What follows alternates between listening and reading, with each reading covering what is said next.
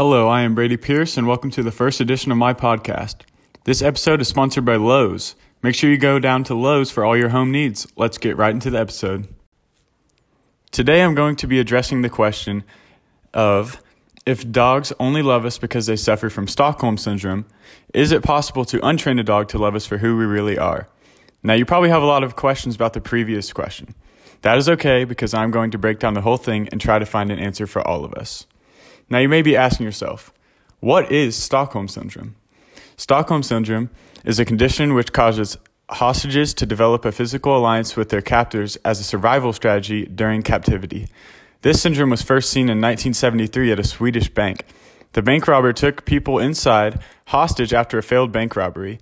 After two to three days, he let them go.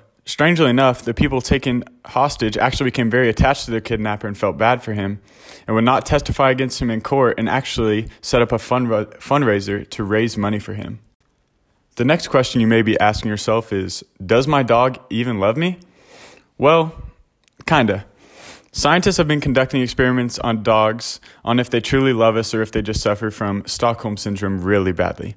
The answer they found may not be exactly what you want to hear, they found that dogs don't actually love us, they only love that we control them and tell them what they do.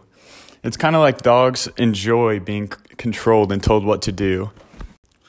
Now you may be asking, can I untrain my dog and maybe have him love me for who I am? This is the question that was the most vague all across the internet. People have reported that they were able to untrain tricks that they have taught dogs, like roll over and sit down, but they weren't able to untrain the dog necessarily in dog. After hours of research, I decided to turn to wolves because that is what vol- dogs evolved from. There are actually people in the world who do studies on wild wolves to see if they can love them just like dogs because they're interested in this topic just like me.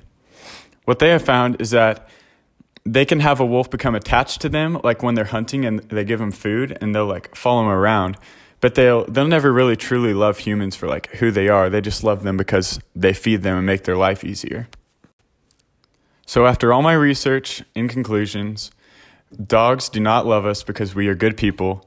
Rather, they love us because we control them. But that's okay. Don't be sad. Just because your dog doesn't love you, your dog still loves you. Through all my research, I believe it is quite nearly impossible for a dog to love us just because we don't control them. Thank you for listening. I'm Brady Pierce, and we'll see you next week.